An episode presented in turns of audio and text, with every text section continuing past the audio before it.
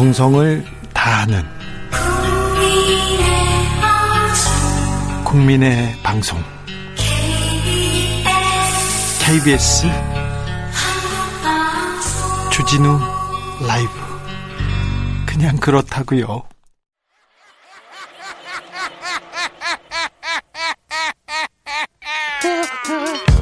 팔로 뛰는 기자, 참고하는 기자, 세상의 질문을 마구 던지는 기자, 기자가 본 오늘의 세상 기자들의 수다. 라이브 기자실을 찾은 오늘의 기자는 은지옥이요. 시사인 김은지입니다.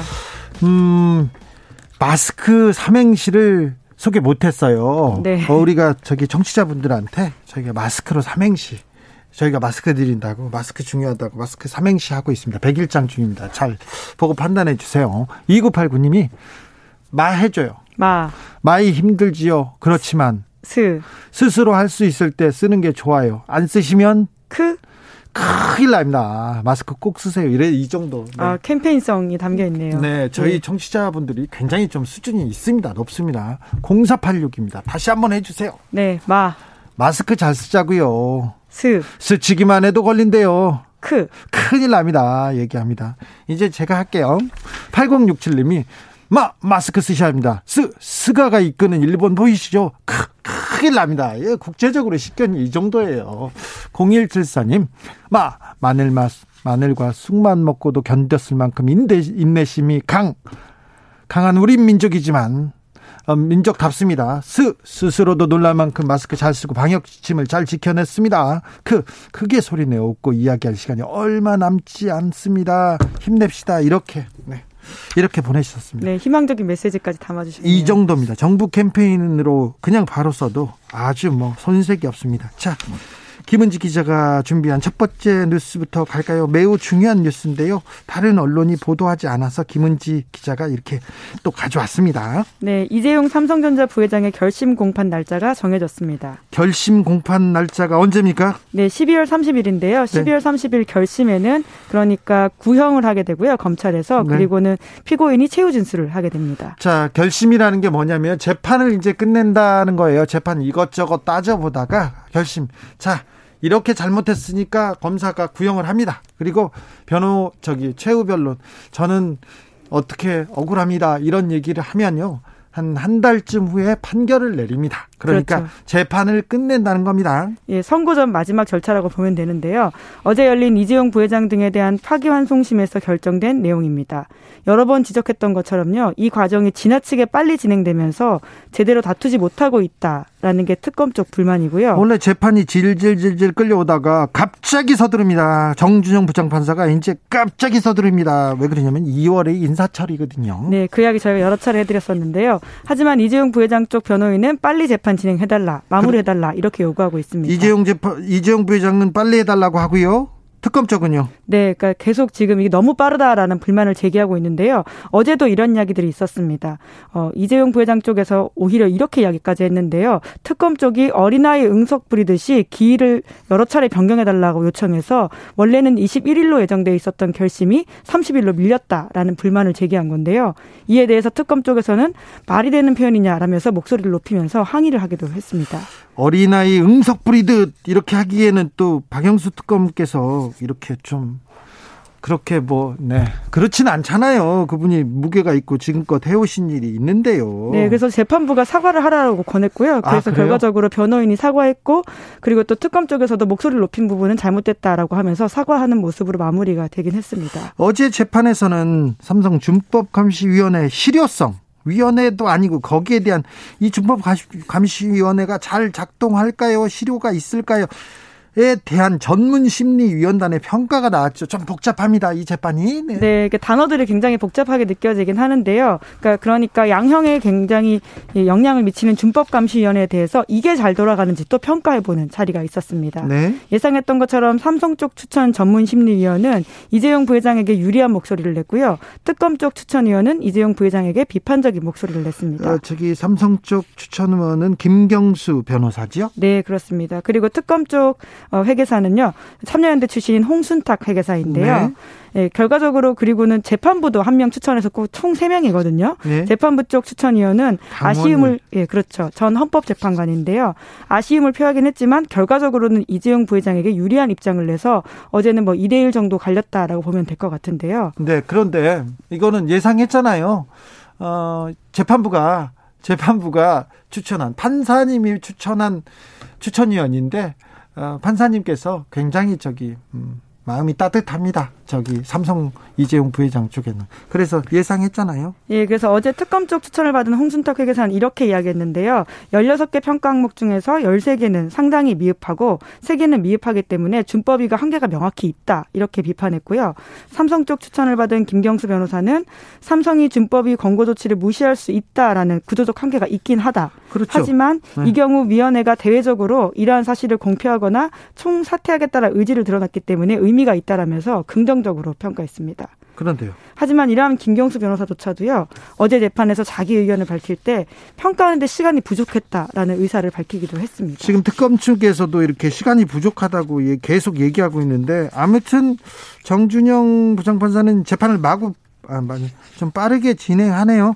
그러면 이제 이재용 부회장 재판 뭐 거의 끝나고 1월 중에는 뭐 결과가 나올 것 같습니다. 네, 그럴 것으로 예상이 되는데요. 2월 정기법관 인사 전에 현재 재판장인 정진영 부장판사가 선고할 것으로 보입니다. 하지만 이재용 부회장이 또 다른 재판이 더 남아 있는데요. 소위 삼바 사건이라고 불리는 삼성물산 불법 합병과 삼성바이오로직스 회계 부정 혐의인데요. 이재용 부회장이 추가 기소가 된 바가 있습니다. 이 사건도 이재용 부회장의 승계 작업을 위한 불법이 이뤄졌다라고 검찰이 기소한 바가 있는데 이재용 부회장 쪽에서는 전면 부인하고 있습니다. 이 재판은 이제 겨우 시작 단계인데 지난 10월 22일 공판 준비 기일이 열렸고요. 아직까지 갈 길이 먼 상태입니다. 이 재판은 몇 년 걸릴 것으로 예상됩니다. 그런데 이재용 부회장의 신변과 관련돼서는 지금 정준영 부장판사의 이 국정농단 뇌물 뇌물 관련된 재판이 굉장히 중요해요. 왜 그러냐면 1심에서 구속됐어요. 네, 그렇죠. 2심에서는 정영식 부장판사가 집행유예로 내줬어요. 그런데 대법원에서 판결을 했는데 2심에서보다 형량 형량이 늘어날 만큼 뇌물 액수가 많이 늘어났어요. 죄도 늘어나고 그다음에 이건 뇌물이 맞다. 적극적인 뇌물 공유다. 이렇게 대법원에서 꽝꽝 판결을 했거든요. 그래서 파기환송심에서는 보통 대법원에서 이런 판결이 내렸으니까 어뭐 2심보다 훨씬 올려치기 해서 양형을 올려치기 해서 그래서 징역형을 보통 이렇게 선고하는데 예, 대법원 취지를 따르죠. 예. 네. 그런데 그 대법원 선고 취지를 따르면서 구멍을 내기 위해 아, 그 따르면서 계속해서 재판이 이렇게 오래된 역사상 파기환송심 중에 가장 뜨겁고 가장 길었지 않나 이렇게 생각도 되고요. 근데 길었는데 나중에 막 서두르는 재판도 굉장히 어, 드물었습니다. 이렇게 이렇게 특이한 재판은 정말 보기 드물죠. 사실 이재용이라는 피고인이 있기 때문에 가능했던 게 아니냐라는 의심이요. 법조계 안팎으로 굉장히 파다합니다. 네. 참 신기 약간 신기했습니다. 정준영 부정판사님. 다음 뉴스 만나볼까요? 네, 최대 29년 3개월의 징역형을 선고하는 양형 기준이 결정됐습니다. 29년 3개월이요? 이게 어떤 내용이죠? 네, 오늘 나온 아동 청소년 성착취물 범죄에 대한 대법원 양형위원회 의결 내용인데요. 양형 기준이 좀 섰군요. 네, 새해인 1월 1일부터 적용된다라고 합니다. 양형이 뭔지 몰라요. 이런 얘기 좀 자세하게 좀 쉽게 설명해 주세요. 네, 그러니까 판사가 형을 정하는 데 있어서 참고하는 기준이다 이렇게 보시면 되는데요. 재판부에 따라서 같은 혐의라도 양형이 너무 큰 차이가 나면 안 되기 때문에 그러면 네, 일종의 가이드라인처럼 이 정도 범죄는 이 정도 형량을 선고하라라는 권고인데요. 하지만 법적 구속력은 없기 때문에 이 권고 사안이긴 합니다. 네, 그래서 조금 사실 성범죄의 심각성에 비해서 너무 술 먹었어요. 그리고 막 기억이 안 나요. 그럼 막 봐주는 판사님들 많았잖아요. 네, 이제까지 그런 것에 대한 비판도 특히 많았고요. 게다가 디지털 성범죄는 새로운 성범죄 유형이었기 때문에 이에 대한 제대로 된 심각성을 인지하지 못하고 사법부가 손방망이 처벌한다. 이런 비판들이 아주 많았습니다. 네. 그래서 이에 맞춰서 대법원 양형위원회가 새 기준을 내놓았는데요. 엠번방, 박사방 사건이 일으킨 사회적 파장을 고려한 조치라고 보입니다. 근데 범죄는 생기잖아요. 자꾸 새로운 유형의 범죄가 생기는데 법은 굉장히 속도가 늦어서 따라가는데 시간이 걸려요. 그래서 이런 문제 빨리빨리 바꿔주고 양형도 기준을 마련해 줘야 됩니다. 어떤 내용 바뀌었어요? 네, 새 기준에 따르면 아동 청소년 성착취물을 상습적으로 제작한 사람은 징역 10년 6개월에서 최대 징역 29년 3개월까지 선고받게 되고요. 또 영리 목적으로 아동 청소년 성착취물을 파는 사람은 최대 징역 27년 선고받게 되었습니다. 네. 그리고 다수의 아동 청소년 성착취물을 구매하는 사람도 최대 징역 6년 9개월까지 처해질 수 있고요. 촬영물 등을 이용한 협박은 최대 징역 9년, 강요는 최대 징역 18년까지 선고할 수 있게 되었습니다. 자, 아동 청소년 성착취물 구매 야한 동영상 아동 청소년 관련된 착취 동영상을 조금 돈 내고 한번 볼 수 있지 이렇게 생각하는 사람들 한번 볼 수 있습니다. 그런데 징역 6년 9개월 갈 수 있습니다. 잘, 잘 기억하셔야 됩니다. 절대 안 됩니다. 절대. 이거 이제는 이거 단, 단죄해야 돼요. 네, 그러니까 지금껏 아무런 죄의식 없이 봤던 사람들도 벌 받습니다. 벌 받아야 됩니다. 네, 맞습니다. 그러니까 인식의 제고를 요하는 것들인데요. 그러니까 네. 단순히 음란물이 아니라 이것이 성착취물이다라는 인식을 바로잡고 그에 따라 가지고는 선고하겠다라는 것들이기 때문에 네. 굉장히 중요한 결정이라고 볼 수 있는데요. 어, 아동 청소년들이 뭘 알겠어요. 거의 다 착취물입니다. 다 착취물이라고 보셔도 돼요. 그러니까 그러니까 이런 부, 분들을 이제 아동 청소년 착취물 보는 사람들 범죄라는 거 6년 9개월 감옥 간다는 거 명심하세요. 4222님. 술 먹었다고 하면 두 배로 처벌해야 됩니다. 왜 판사님들 술 먹으면 깎아주세요. 기억이 안 나면 깎아줘야 됩니까? 어? 아니 재벌 회장님들한테는 그렇게 깎아주려고 그렇게 고생하시는 거 보여요. 그런데 아, 성 이게 성범죄자들 그렇게 깎아주려고 노력하세요. 왜 그러는지 이해가 안 가요. 죄송합니다, 판사님들. 네.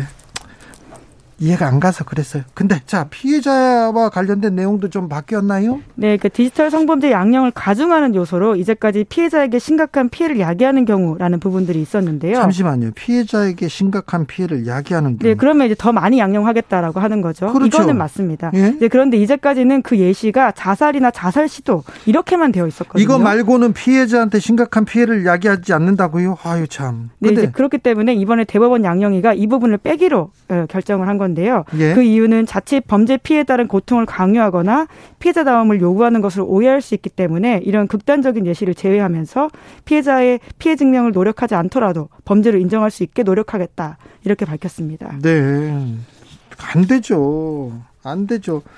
어, 몇 해 전까지만 해도 어, 남자친구와 여자친구하고 같이 동의를 해서 그 그런 영상을 찍었어요.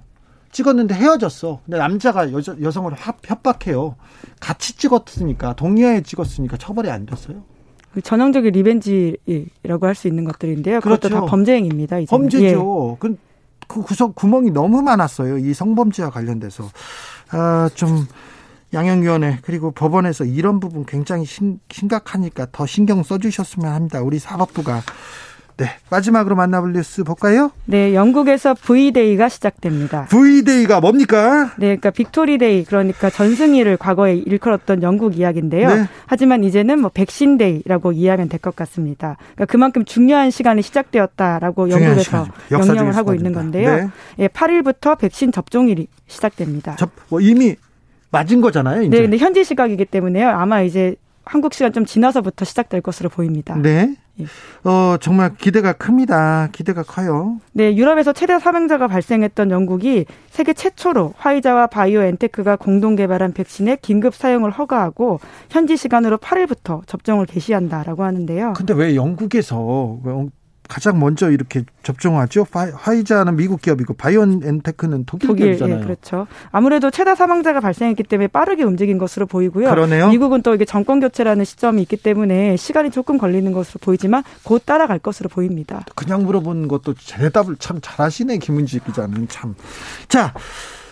어르신부터 먼저 맞는다면서요? 네, 영국은 80세 이상 고령자, 요양원 근무자, 의료진 등을 중심으로 일주일간 80만 회분 코로나19 백신 접종 실시할 계획이라고 하는데요. 네.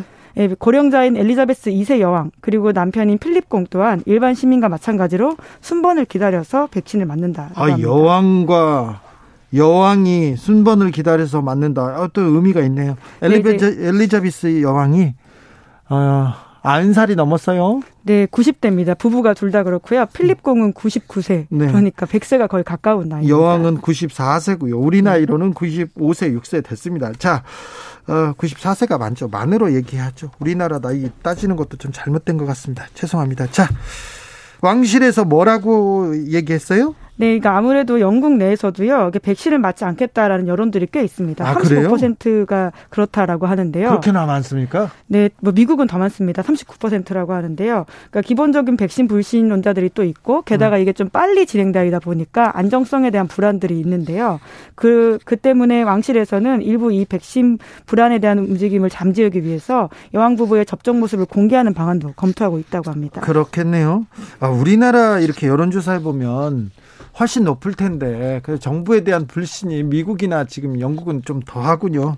자, 앞서 러시아에서도 백신 개발했었잖아요. 네, 5일부터 자체 개발한 스푸트니크 5 백신 접종을 시작했다라고 러시아도 밝힌 바가 있는데요. 하지만 삼상 임상 시험을 제대로 거치지 않아서 서구 의료 기준을 충족하지 못했습니다. 그러다 보니까 대규모 접종은 영국 사례가 처음으로 보는 게 맞다라는 게 보건 전문가들의 평가입니다.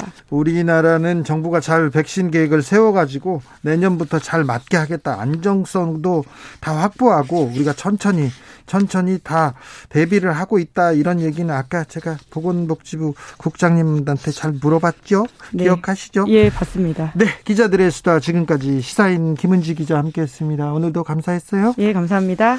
라디오 정보센터 다녀올게요. 조진주 씨. 정치 피로, 사건 사고로 인한 피로. 고달픈 일상에서 오는 피로. 오늘 시사하셨습니까? 경험해보세요. 들은 날과 안 들은 날의 차이. 여러분의 피로를 날려줄 저녁 한 끼 시사. 추진우 라이브.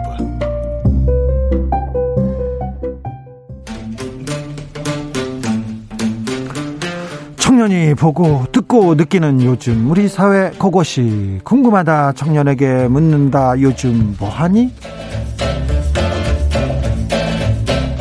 프로게이머 출신 유튜버 황희도 씨 어서 오세요. 예, 안녕하세요. 잘 지내셨어요? 예, 잘 지내고 있습니다. 아, 요즘 커뮤니티에서 어떤 주제가 가장 뜨겁습니까? 일단 그 먼저 준비한 주제인데요. 그 국민의힘이 지금 당내 청년당을 창당했는데 요거 관련된 소식을 좀 가져와 봤습니다. 아, 당내 청년당을 창당했습니다.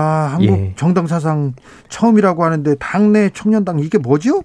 예, 이번에 그 김종인 비상대책위원장이 취임 직후부터 계속 강조해 온 게 청년 정치 활성화였거든요. 예. 근데 이번에 그 창당 행사에 참여해서도 우리나라를 이끌어갈 지도자는 1970년 이후에 출생한 사람이었으면 좋겠다라고 주장을 하셨고 네.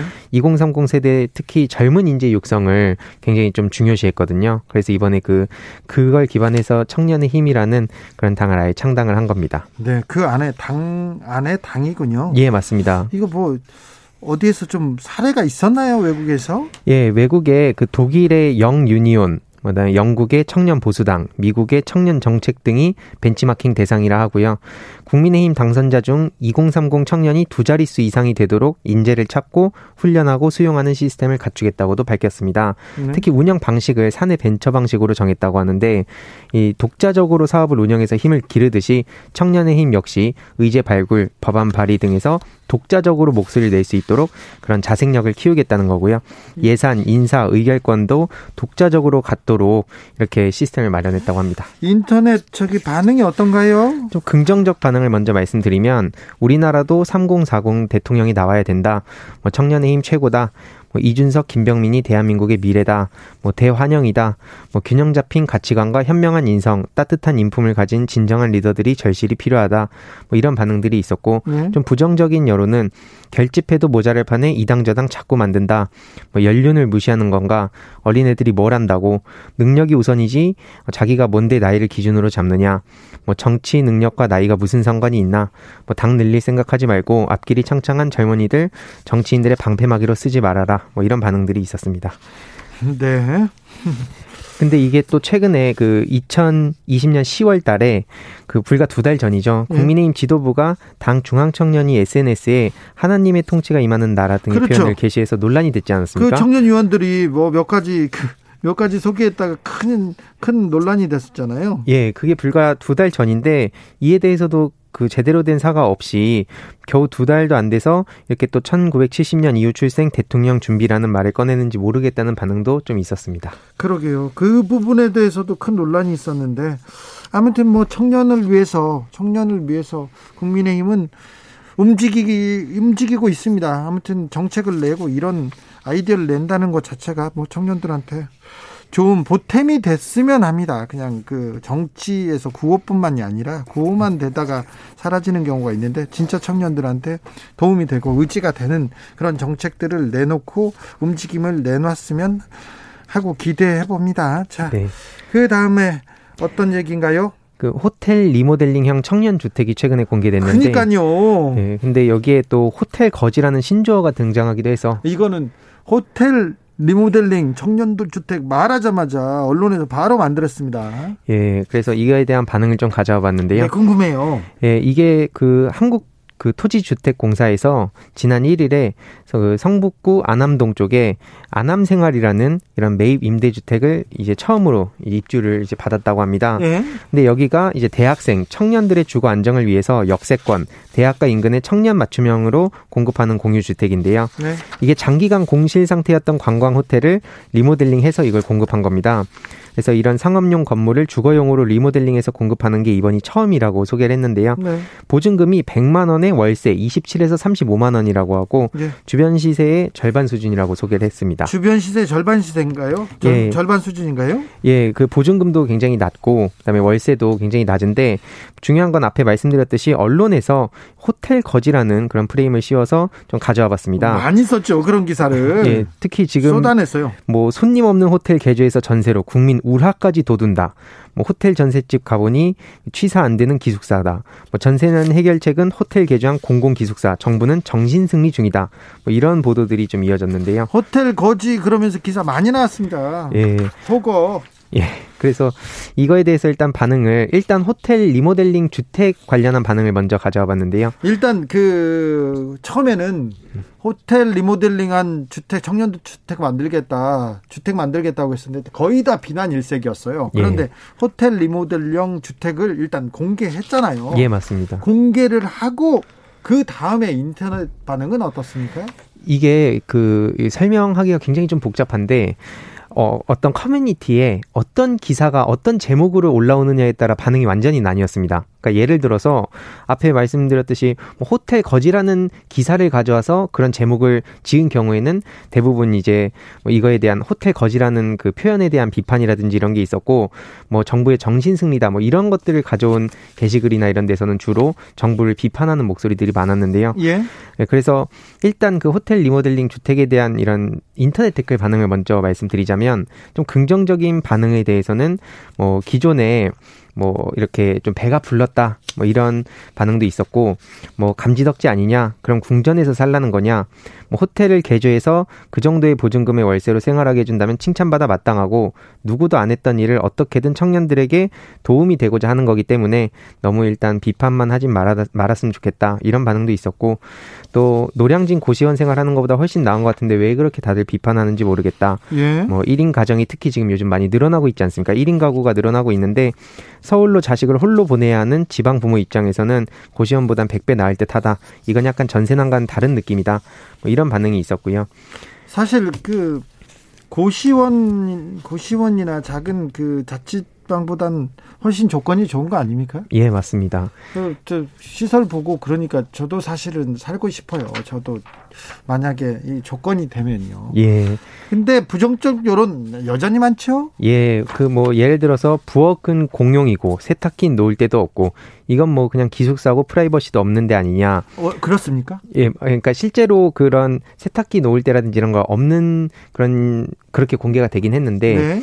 이제 그만큼 최적화시켜서 1인 가구에 맞춰서 이거를 좀 진행을 한 건데 부엌이 없고 세탁기 놓을 데가 없다고요? 네. 네, 뭐 그래서 뭐 네. 부엌이 없는데 그게 집이냐, 예. 세탁기 없이 살아봤냐, 네. 기숙사를 만들고 주택 정책에 끼워넣는 건 말이 안 된다. 예. 뭐 이런 반응도 있었고 부동산 문제가 청년들 고시원이 부족해서 생긴 거냐, 혈세 낭비하지 마라. 뭐 이런 혈세 얘기도 나왔고요. 또 저런 걸 임시 대책이라고 하는 대한민국은 망했다. 뭐 이런 반응도 있었고 뭐 주로 이제 비판하는 댓글은 이런 뭐 부엌이 없고 공용이고 뭐 세, 그 세탁기 놓을 데도 없는데 이걸 어떻게 그런 정책 그 주택 정책으로 끼워 넣냐 이런 반응들이 좀 주를 이룬 것 같습니다. 다른 커뮤니티 반응은 어떤가요? 어, 가격에 대해서 이게 40만 원에서 50만 원 사이가 이게 진짜냐. 어, 서울에서 저매물의 저 가격이면 진짜 싼 거다. 그리고 뭐, 뭐, 애초에 부동산 문제 해결은 다양한 측면에서 정책이 도입될 수밖에 없는데 이 정책도 핵심은 청년 주거 안정이지만 부수적으로 시민 전체의 주거 문제를 해소할 해소를 위한 일부 해결책이 되는 거고 정부가 지금 하는 시도들이 매우 여러 지점에서 이뤄지는데 이런 공과 과에 대한 평가가 이뤄지기도 전에 대부분 무시하고 일부만 들춰내서 마치 무능한 정부로 프레임 씌우는 건 사실 아니냐 뭐 이제 정책을 시작했는데 벌써 어떻게 좋고 나쁘고를 따지냐 이런 게 반대를 위한 반대 아니냐 이런 반응도 있었고 예. 좀 부정적인 반응으로는 문재인 정부 지지자들은 지금 집값 망한 건 한마디도 안 하고 저 정도면 좋은 주택이다 이런 얘기만 하고 있냐 지금 중요한 건 당장 전세로 쫓겨나는 사람들인데 이런 거나 늘리고 있으니 답이 없다 뭐 이런 얘기를 하고 있습니다. 호텔 거지 이 단어가 좀 충격적이었는데 이 단어에 대한 그 반응도 뜨겁죠? 예, 이 호텔 거지라는 거에 대해서 특히 언론을 향한 비판의 목소리가 많이 이어졌거든요. 언론이 문제고 호텔 거지 조롱은 애초에 언론에서 시작해서 키운 거 아니냐. 다양한 사람들의 입맛에 맞는 정책을 찾아내기는 쉽지 않을 수 있는데 그래도 정부는 끊임없이 더 나은 국민들의 생활을 위해서 정책을 연구해야 겠다 해야 한다.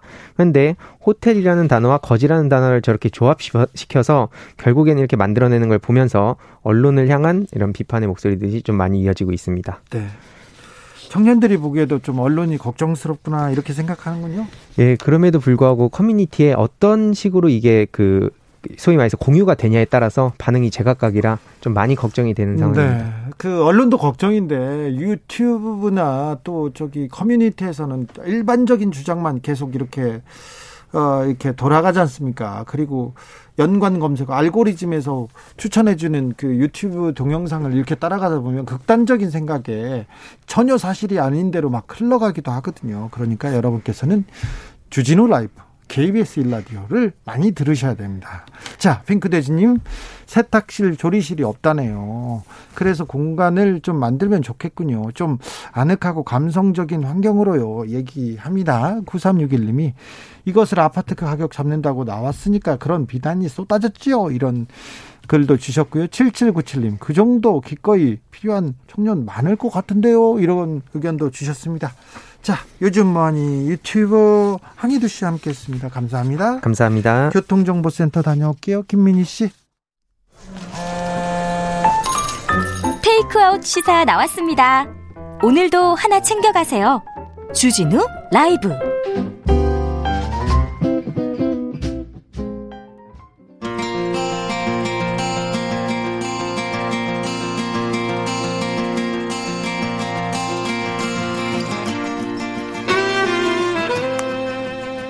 코로나 시대 어둡고 긴 터널을 지나고 있습니다.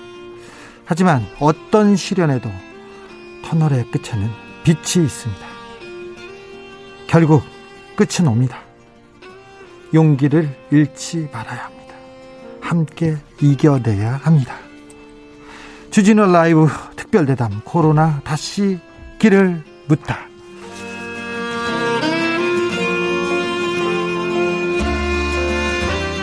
주진우 라이브에서 특별히 모셨습니다. 임승관 경기의료원 안성병원장 모셨습니다. 안녕하세요. 네, 반갑습니다. 우리 코로나 주치의세요. 어쩔 수 없이 오셔야 됩니다. 네. 경기도 코로나19 긴급대책단 공동단장을 맡고 있습니다. 굉장히 높은 사람입니다. 아니, 그렇지 않습니다. 고생 많으시죠?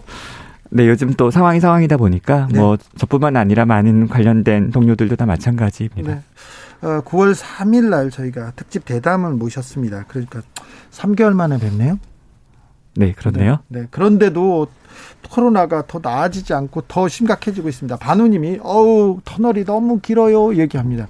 코로나 시대 전 이래서 힘들어요 하시는 분들 많습니다. 그렇다고 해서 누구 때리거나 폭행을 가하면 안 됩니다. 인터넷으로 아무나 말이나 이렇게 공격하고 그러면 안 됩니다. 자, 일로 오세요. 일로 오시면 우리 임승관 원장님이 지혜와 용기를 줄 겁니다.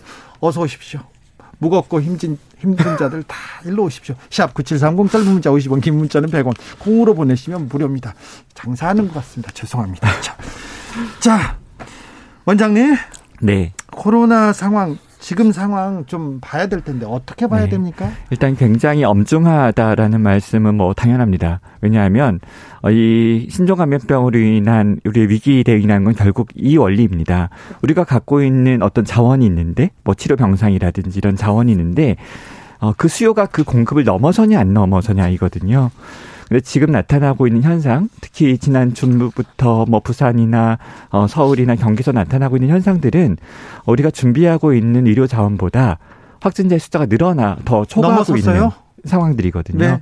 그래서 이런 부분들이 이제 어, 본질적으로 팬데믹 대응의 어떤 가장 본질적인 모습들이 이제 드러나기 시작할 겁니다. 자원이 아, 부족하고 그 자원을 원하는 사람들은 곳곳에 있으니 어, 우선순위를 부여해야 되는 숙제가 생겼거든요. 이제 코로나가 걸려도 의료진의 도움을 받지 못하는 상황이 올 수도 있습니다. 우리의 지금 한계 상황을 지금 넘어가고 있습니까?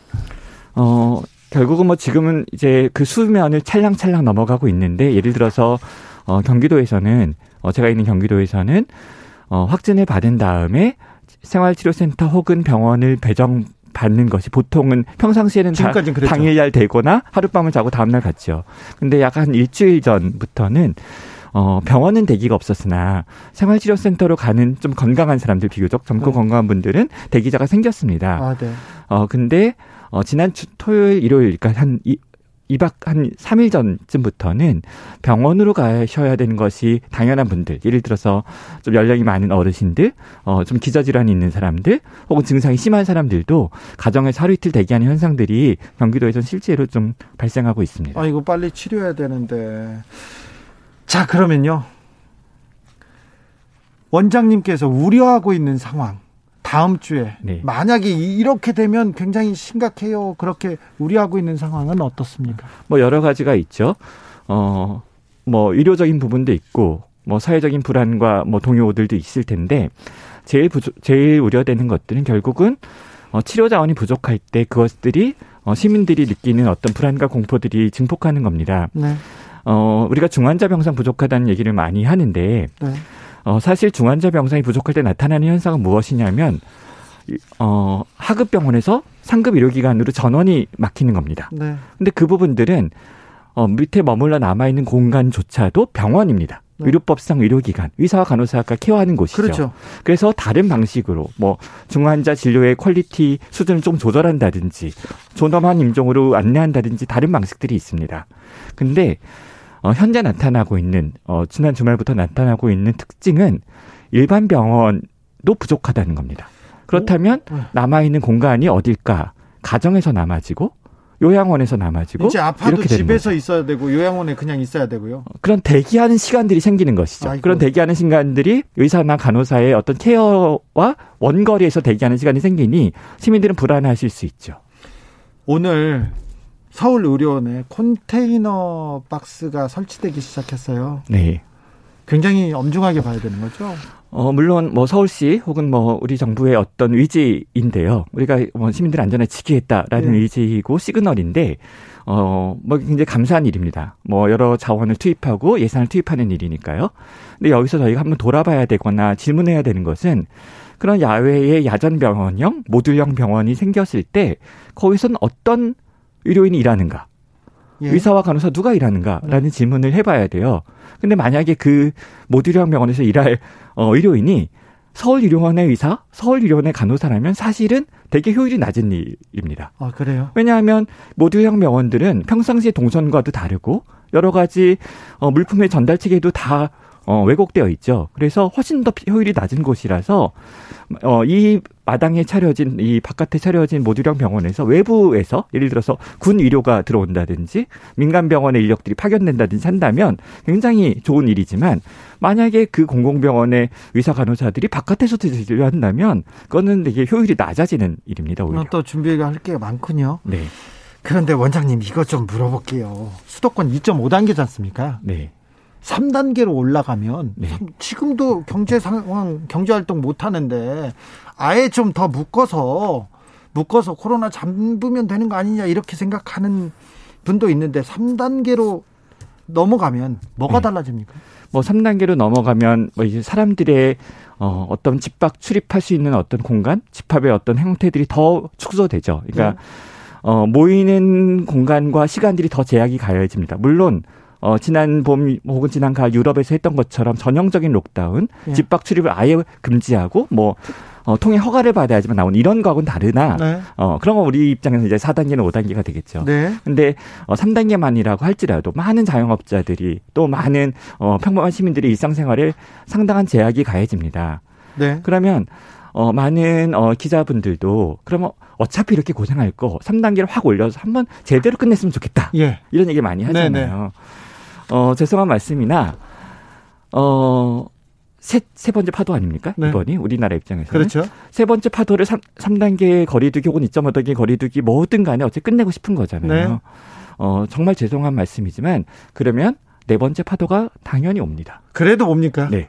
이거는 파도를 치는 것 같은 일입니다. 네. 즉 스펀지를 우리가 쥐면 들어가지만 네. 그 놓으면 다시 오는 것이죠. 다만 그것이 어, 때로는 몇 주, 때로는 몇 개월의 시간 차이가 있는 것이나 어, 이 거리두기라는 것은 폭증을 억누르는 것이지 예. 완전히 종식하는 형태의 방법론은 아닙니다. 자, 그렇다고 해서 조인다고 해서 코로나가 끝나지 않는다. 네. 사람 사람들은 이렇게 기대하거든요. 우리가 지금 빨리 거리두기를 네. 격하게 해서 줄인 다음에 백신을 맞으면 코로나 네. 끝나겠지 이렇게 생각하는데 그렇죠. 백신이 일종의 히어로 같은 것인데 네. 백신이 그 히어로가 영웅이 빨리 와준다면 네. 그 가설이 맞습니다. 그래요? 그, 그렇지만 어, 우리가 백신이라는 것이 한국에 도달하고 또 많은 전체 인구 집단이 다 접종하고 그것들의 배- 어, 면역 효과를 얻으려면 앞으로도 6개월 이상 기다려야 된다는 것들이 많은 전문가나 어, 방역 당국의 설명 아닙니까? 네. 그렇다면 그 사이에 이번 3차 파도뿐만 아니라 어, 4차 파도가 올 수도 있고 5차 파도가 올 수도 있죠. 2월이나 3월쯤에 백신이 한국으로 네. 오고 아마 뭐 4월이나 5월에는 맞을 수 있을 거라는 그 관계 당국 그 네. 국장님의 말씀이 있었는데 그건 시작 단계죠. 시작이고 백신의 단체 접종이 시작되는 게 그 무렵이라는 것이고 그래서 효과를 보려면요. 그것들 전 인구의 뭐 80% 90%가 접종을 하고 예. 그래야 되니까 적어도 수개월이 걸리는 거겠죠. 거기에서요. 접종하는 인- 우리나라 전 인구가 접종을 해야 됩니다. 네. 그것도 어, 대부분의 백신이 3주, 4주 간격으로 두 번 접종해야 되죠. 그래요? 어, 그러니까 이 백신 프로그램이 시작된다 그래서 어, 2분기 때 시작된다 그래서 2분기 때 완료되지 않습니다. 그러면 언제까지 이렇게 긴장을 늦추지 않고 마스크 쓰고 그렇게 해야 됩니까? 글쎄요, 뭐, 뭐, 아무리 작게 잡아도 지금부터 이제 6개월은 이상은 생각해야 될 것이고 백신 프로그램이 완료되려면 어쩌면 내년 3분기나 4분기일 텐데 그 사이에 저희가 해야 될 일 중에 가장 중요한 거는요. 네. 어, 이 사회적 거리두기로 유행을 억누르는 건 목적이 아닙니다. 네. 그거는 수단이에요. 시간을 벌기 위한 수단. 네. 어, 즉, 어, 우리가 이런 뭐 많은 시민들의 또 자영업자들의 희생을 통해서 시간을 벌었다면 그 시간 동안 할 일이 있습니다. 예. 어, 크게 세 가지인데요. 하나는 의료 자원의 양을 코로나 진료를 위한 의료 자원의 양을 더 많이 늘리는 겁니다. 네. 그 시, 벌어진 시간 동안. 두 번째로는 고위험 군 고위험 시설을 보호하는 어, 아주 좋은 전략을 만들고 실행하는 겁니다. 예를 들어서 요양병원, 양로원, 복지시설 같은 곳들을 보호하는 좋은 전략을 창안하고 실행해야 되죠. 네. 그리고 세 번째로 이런 유행의 원리라는 것이 어, 시민들과 잘 커뮤니케이션 돼야 됩니다. 네. 그냥 어, 사회적 거리두기 3단계면 딱 끝나는 그런 어, 것들은 우리의 바람 같은 것이죠. 그렇죠. 네, 전략이 아니라. 네. 따라서 어, 좋은 전략들을 어, 시민사회와 정부가 잘 소통해야 되죠. 네. 그것들이 벌어진 시간에 우리가 할 일입니다. 원장님 어떻게 좀 빨리 끝내주세요. 당겨주세요. 네. 자, 근데 걱정이 있어요. 의료 시스템 지금껏 네. 너무 고생해서 의료진도 고생해가지고 더 버틸 수 있을까 하는데 다시 과부하 압박 있습니다. 그래서 방역 방법론 얘기 나오고 어, 좀 진단 검사도 좀 빠르게 할 수 있게 했으면 좋겠다는 얘기도 하고요. 역학조사 자원도 확충해야 된다 이런 얘기도 나오는데 어떤 게 효과적인 대책일까요? 네. 어, 두 가지가 필요합니다. 하나는 어, 방역 활동을 더 적극적으로 하는 것이 필요하죠. 예. 아까 말씀드린 대로 하지만 이거는 시간 벌기 의 방법론입니다. 예. 그럼 그 벌어진 시간 동안에 의료 자원 확충해야 되는데요. 경기도에서 지난주부터 어, 가정 대기자 관리 프로그램을 재가동했습니다. 네. 지난 여름에 한번 어, 테스팅했던 것을 다시 이제 정식으로 런칭을 했는데 어, 많은 기자분들이 뭐 취재하면서 묻습니다. 어, 병원 대기자 관리 프로그램이 왜 필요합니까? 라고 묻는데요. 네. 왜 필요한 건가요? 병원이 모자르니까 대기자 관리 프로그램이 필요한 거 아닙니까? 그렇죠. 그 그렇다면 네. 우리가 해야 될 일은 병원을 더 만드는 것이고 네. 병상을 더 확보하는 것입니다. 네. 그럼 지금 우리 정부가 어, 지자체가 병상을 확보하는 방법은 사실은 거의 전적으로 공공병원을 동원하는 예. 방식입니다. 예, 예. 서울의료원, 국립중앙의료원, 경기도의료원 같은 곳들이죠. 네. 근데 지금 병상 대기자가 발생하는 이유는 그런 지방의료원 같은 공공병원들이 이미 다 동원됐기 때문입니다. 네. 그러니까 더 못 입원하는 거거든요. 네. 그럼 그 다음엔 어디가 나서야 될 것 같으십니까? 네. 민간 민간 의료기관이 네. 나서줘야죠. 즉 공공 의료기관들이 양적으로도 적고 그리고 질적으로도 진료 질적으로도 우수하다고 말하기 어려운 많은 공공병원들이 선발대로 나선 거라면 그렇죠. 어, 유행이 확산되면 이제 민간 의료 부분들이 지원군으로 나와야 됩니다. 그 준비가 돼 있죠? 그런 부분들이 우리에게 아직 잘 조직화되어 있지 않고 아, 민간, 잘 정책적으로 마련되어 있다고 보기는 어렵습니다. 민간 병원이라는 이유로 지금 공공 의료에 지금 도원 도움이 도움을 주고 있지는 않습니까? 그러니까 코로나 진료에 도움이 되는 부분들은 민간 의료기관들은 특히 상급 종합병원 같은 큰 의료기관들은 중환자 병상을 제공해주는 아주 귀중한 역할을 해주고 계십니다. 근데 아까 말씀드렸듯 이제는 일반 병상 자체도 부족하거든요. 예. 그렇다면 민간 병 민간 의료계에서 어, 민, 그런 병상 자원들을 더 확보해내는 방법들을 어, 마련해야 되는데 그 책임은 당연히 정부에 있는 것이죠. 네. 따라서 어, 우리 정부와 17개 시도는 어, 공공병원만으로 부족한 우리 의료 자원들을 어떻게 민간과 협력하고 민간과 잘 상생하면서 어, 확보해 내느냐에 따라서 그 시민 그 도민을 구할 수 있느냐 아니냐가 결정될 겁니다. 네. 7252님께서 이런 말씀하셨어요. 다른 나라는 벌써 백신 맞는데 우리는 또 1년을 살라고요. 이렇게 얘기하는데 1년까지는 아니고 조금 기다려야 합니다. 내년 상반기에는 저희가 접종 시작한다고 하죠. 네, 빠르면 뭐 1분기 때도 시작할 수 있다는 뭐 네. 뉴스를 봤습니다. 9998님께서는 중국처럼 강하게 하면 거의 끝난 것 같은데 우리나라도 단기간에 강하게 통제하는 시스템 불가능한가요? 얘기하는데 이런 분들도 많습니다. 네. 그런데 이게 더 코로나를 잘 관리하고 민주국가에서 더 잘 관리하기는 좀 쉽지 않지 않습니까? 네. 우리 잘하고 있죠. 뭐 당연히 잘하고 있습니다. 그러니까 음. 어 이게 두 가지 과목으로 구성되어 있습니다. 네. 하나는 유행이 우리의 의도대로 통제되고 있을 때의 방법. 이게 네. 바로 K 방역입니다. 많이 검사하고 많이 역학조사하고 확진된 사람들을 다 격리하는. 근데 두 번째 과목이 있습니다.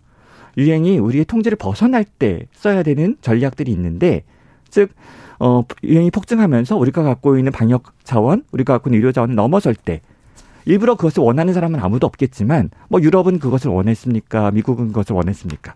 원하지 않아도 어, 이 생태계의 재난이라고 부를 수 있는 이 코로나 팬데믹은 그런 일들이 일어날 수 있는 거거든요. 네. 그렇다면 어, 우리의 우리의 어떤 영향을 벗어난 일들이 일어날 때에 대한 재난에 대한 대비들도 어, 해야 됩니다. 네. 그거는 이렇게 얘기할 수 있죠.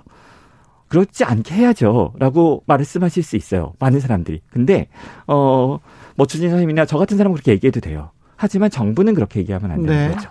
네. 정부는 그에 대한 플랜이 있어야 되는 것이죠. 정치권에서 그리고 언론에서 지금 비판 시작했습니다. 기사들 쏟아지고 있는데 K 방역 자랑하다니 실패로 끝난 것 아니냐 막 이렇게 얘기하는 분들한테는 어떤 말을 해주고 싶습니까? 네. 어 분명히 자랑스러운 일이 뭐 당연하고 지금까지 예. 성과는 뭐 굉장히 자랑스러웠습니다. 근데 아까 말씀드린 것처럼 유행이 통제될 때의 방법이 우리한테는 아주 성공적이었습니다. 예. 그 유행이 우리의 의도와 달리 벗어날 때, 어, 유행의 어떤 규모가 우리가 감당할 수 있는 수준을 넘어서기 시작할 때, 대기자가 발생하기 시작할 때, 여기에 대해서는 어, 한국이 아직까지 준비가 좀 부족합니다. 근데 네. 우리는 언제나 어 위기가 닥쳤을 때 마음을 합치거나 임기응변적인 대처를 잘하는 잘하죠, 민족이잖아요. 예. 그러니까 뭐 비판적으로 얘기하면 좀 늦었습니다라고 비판할 수 있겠지만 지금부터 우리가 마음을 모아도 충분히 어, 따라잡을 수 있다고 생각합니다. 아무튼 위기가 왔습니다. 정부의 어, 정부의 컨트롤 타워에서 지휘 능력이 매우 중요하고요. 전문가 네. 집단, 특별히 민간 의료기관 간의 공조 매우 네. 중요할 것 같은데 어, 준비가 좀 잘 됐나요? 그, 그 준비가 아직 부족한데 네. 어, 저는 어, 여기 이런 부분에 있어서 우리 정부 예를 들어서 총리실이라든지 네. 청와대라든지 우리 정부의 위험 인식 수준이 아직은 그만큼 얼렁하지 않은 것 같은 좀 어, 느낌을 받습니다. 아직까지도? 따라서 네. 왜냐하면 어제 같은 경우도 어, 문 대통령께서 뭐 이렇게 지시한 속보 내용들이 네. 단독 속보를 보도하는 내용들이 대체로 뭐 군경을 투입해서 역학조사를 강화하라 네. 이런 거였거든요. 예.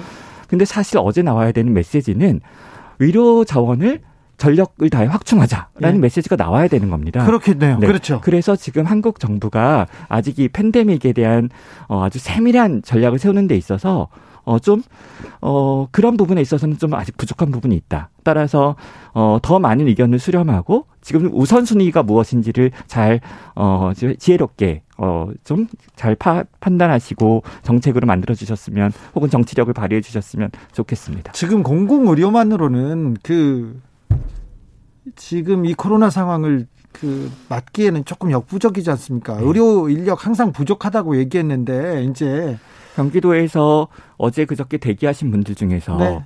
어, 혈액 투석을 하는 분도 집에서 대기를 했습니다. 아이고 어, 왜 네. 그랬냐면 병상이 모자라기 때문이잖아요. 네. 어, 저희가 일하는 경기도 의료원에는 여섯 개 병원이 있는데 너무 네. 규모가 작다 보니 혈액 투석실이 있는 병원이 하나도 없습니다. 아이고 네. 이런 이런 상황이거든요. 따라서 민간 기관들이 같이 나서 주셔야 합니다. 민간 대형 병원 삼성병원, 아산병원 막 그런 데에서 인제서는 나서야 되겠네요. 네, 뭐 모두가 같이 해야 되는 일이죠. 이게 네. 재난 대응은 뭐 누가 하고 나- 남이 하고 이런 게 아니잖아요. 다 네. 같이 마음을 합쳐야 됩니다. 아, 저는 또 이제 심리적으로 이 다독이는 면 국민들을 다독이는 게 좀 필요하다고 봐요. 제가 좀 가슴 아프게 본 네. 기사는 청년 네 명 중에 한 명이 코로나 시대에 극단적인 선택을 하려고 하려고 생각했다는 조사 결과가 나왔어요. 이게 2년 전 조사에 비해서 네. 10배 높아진 수치입니다. 네. 특히 젊은 여성들한테 더 그런 어, 네. 경향성이 나타난다는 기사도 봤습니다. 네. 젊은 젊은 청년층에게 네. 그리고 여성들에게 이런 좀 어, 이 코로나가 더 좀 가혹하게 느껴지는 것 같은데 청년들은 한테는 어떻게 좀 위로해야 될까요? 네, 뭐, 저 같은 일반인이 어떤 위로의 메시지를 던지는 것이라기보다는요. 일반인이라니요. 저희가 제가 지금 가장 믿고 있는 선생님이신데 어, 정부의 역할이 중요하다고 생각합니다. 네. 그러니까 즉, 어, 이 코로나 팬데믹은 생산성 저하의 터널이 어쩔 수 없이 길잖아요. 네. 벌써 1년을 이르지 않았습니까? 네. 내년도 어느 정도는 비슷할 것이고. 네. 그렇다면, 어, 이 상황에서도 이윤을 얻고 더 많은, 어, 어떤 성장을 하는 기업들이 있잖아요. 뭐 플랫폼 기업이라든지. 그런 거 기업들이요. 나는 주식 투자해서 돈 벌었어 그렇게 하고 부동산 사야 돼 막 이렇게 좀 저는 그, 정말 그런 사람들도 있고. 최근에 이상한 게 이렇게까지 많은 사람이 고통받는데 네. 실문 경제 고통받는데 주가는 사상 최고치를 계속 경신합니다. 네, 계속 올라가고 네. 있어요. 그렇다면 이런 것들은 우리 사회 경제의 어떤 경제 정의, 뭐 분배 정의 같은 부분들이 뭔가 좀 점검할 부분이 있다는 것일 거고. 네. 그러면 이 생산성이 낮아지는 이 기간을 어 국민들을 안전하게 지키는 방법은 그런 부분들의 분배 정의들을 잘 살려내는 것이겠죠. 따라서 그렇죠. 좋은 정치가 너무나 중요합니다. 네. 다시 한번 강조합니다. 진짜 정치가 얼마나 중요한지 네, 새삼 느끼게 됩니다. 네. 5758님께서 저는 열달 동안 미용실 목욕탕 가지 않고 철저히 지키고 있는데 난 너무 억울해요. 왜, 왜, 왜 그래요? 이렇게 합니다.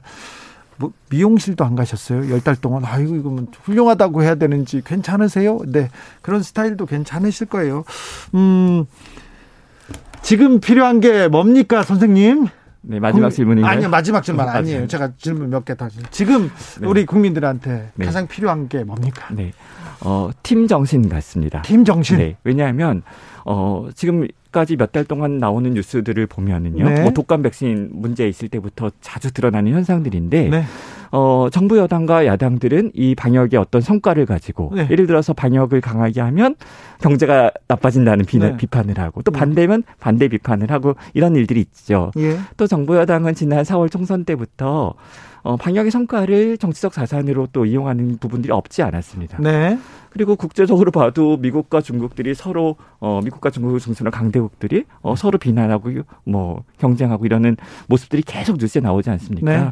저는 이게 굉장히 이상한데 지금 재난이 일어났고 전쟁 같은 일이 일어났는데 상대는 팀 코로나 바이러스입니다. 그렇죠. 우리는 팀 인류 있고 팀 한국이 있는 예, 거죠. 예. 따라서 어, 여기서 어떤, 어, 정쟁적인 부분들, 네. 혹은 자기가 속한, 어, 계층이나, 뭐, 이런 부분의 이익을 우선시하는 것들, 그렇죠. 이런 부분들이, 어, 이 코로나와의 우리의 인- 인류, 코로나와의 한국과의 싸움을 어렵게 만드는 가장 근본적인 이유일 겁니다. 네. 따라서, 어, 뭐, 여당과 야당은, 어, 정쟁적으로 이 방역을 대응하는 것들을 내려놓고, 그리고 또 어떻게 해야지 국민을 살릴 수 있고 더 많이 어 시민들한테 안전과 어떤 어 어떤 삶의 질을 유지시킬 수 있을까 이런 네. 고민들을 같이 나눠 주셔야 되고 네.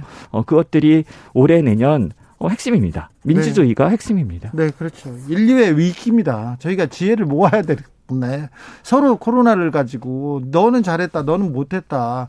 그리고 지역적인 문제 가지고 아이고 지금 전염병이 세계를 휩쓰는데 아주 작은 문제로 서로 헐뜯고 욕하고 있어요. 너무 뭐 심리적으로 힘드니까 더 힘들고요. 네. 파리 올림픽의 브레이크 댄스 2024 파리 올림픽의 브레이크 댄스가 정식 종목으로 채- 채택됐다는 질문을 하고 싶은데요. 시간이 다 됐습니다. 아이샤 님이 목욕탕 가고 싶어요 얘기하는데 선생님 마지막 질문입니다. 네, 네. 코로나 끝나면요. 네. 제일 뭐 뭘 제일 하고 싶으세요? 저요? 네. 뭐 라디오 방송이요? 아 저- 진짜요? 저 저하고 앉아서 네. 그때는 따뜻한 지혜와 용기 네. 얘기하시죠. 네. 네. 마지막으로 저희 국민들에게 한마디 해주십시오. 네. 어, 이 어려운 시기를 이겨내는 건, 어, 우리 자신들일 겁니다. 어, 뭐, 우리가 백신, 치료제 같은 부분들을, 어, 영웅이라고 생각하지만, 어, 실제 이 삶의 주인공, 이 영화의 주인공은 우리들일 겁니다. 서로가 서로를 지키고, 어, 서로가 서로, 서로 가 어, 연대하면서 이 고통의 시대를 잘, 어, 잘 견뎌내고 또 잘 이겨내기를 어, 진심으로 기원합니다. 오늘도 큰 지혜와 용기를 주셔서 감사합니다. 임승관 원장님 감사합니다. 네, 고맙습니다.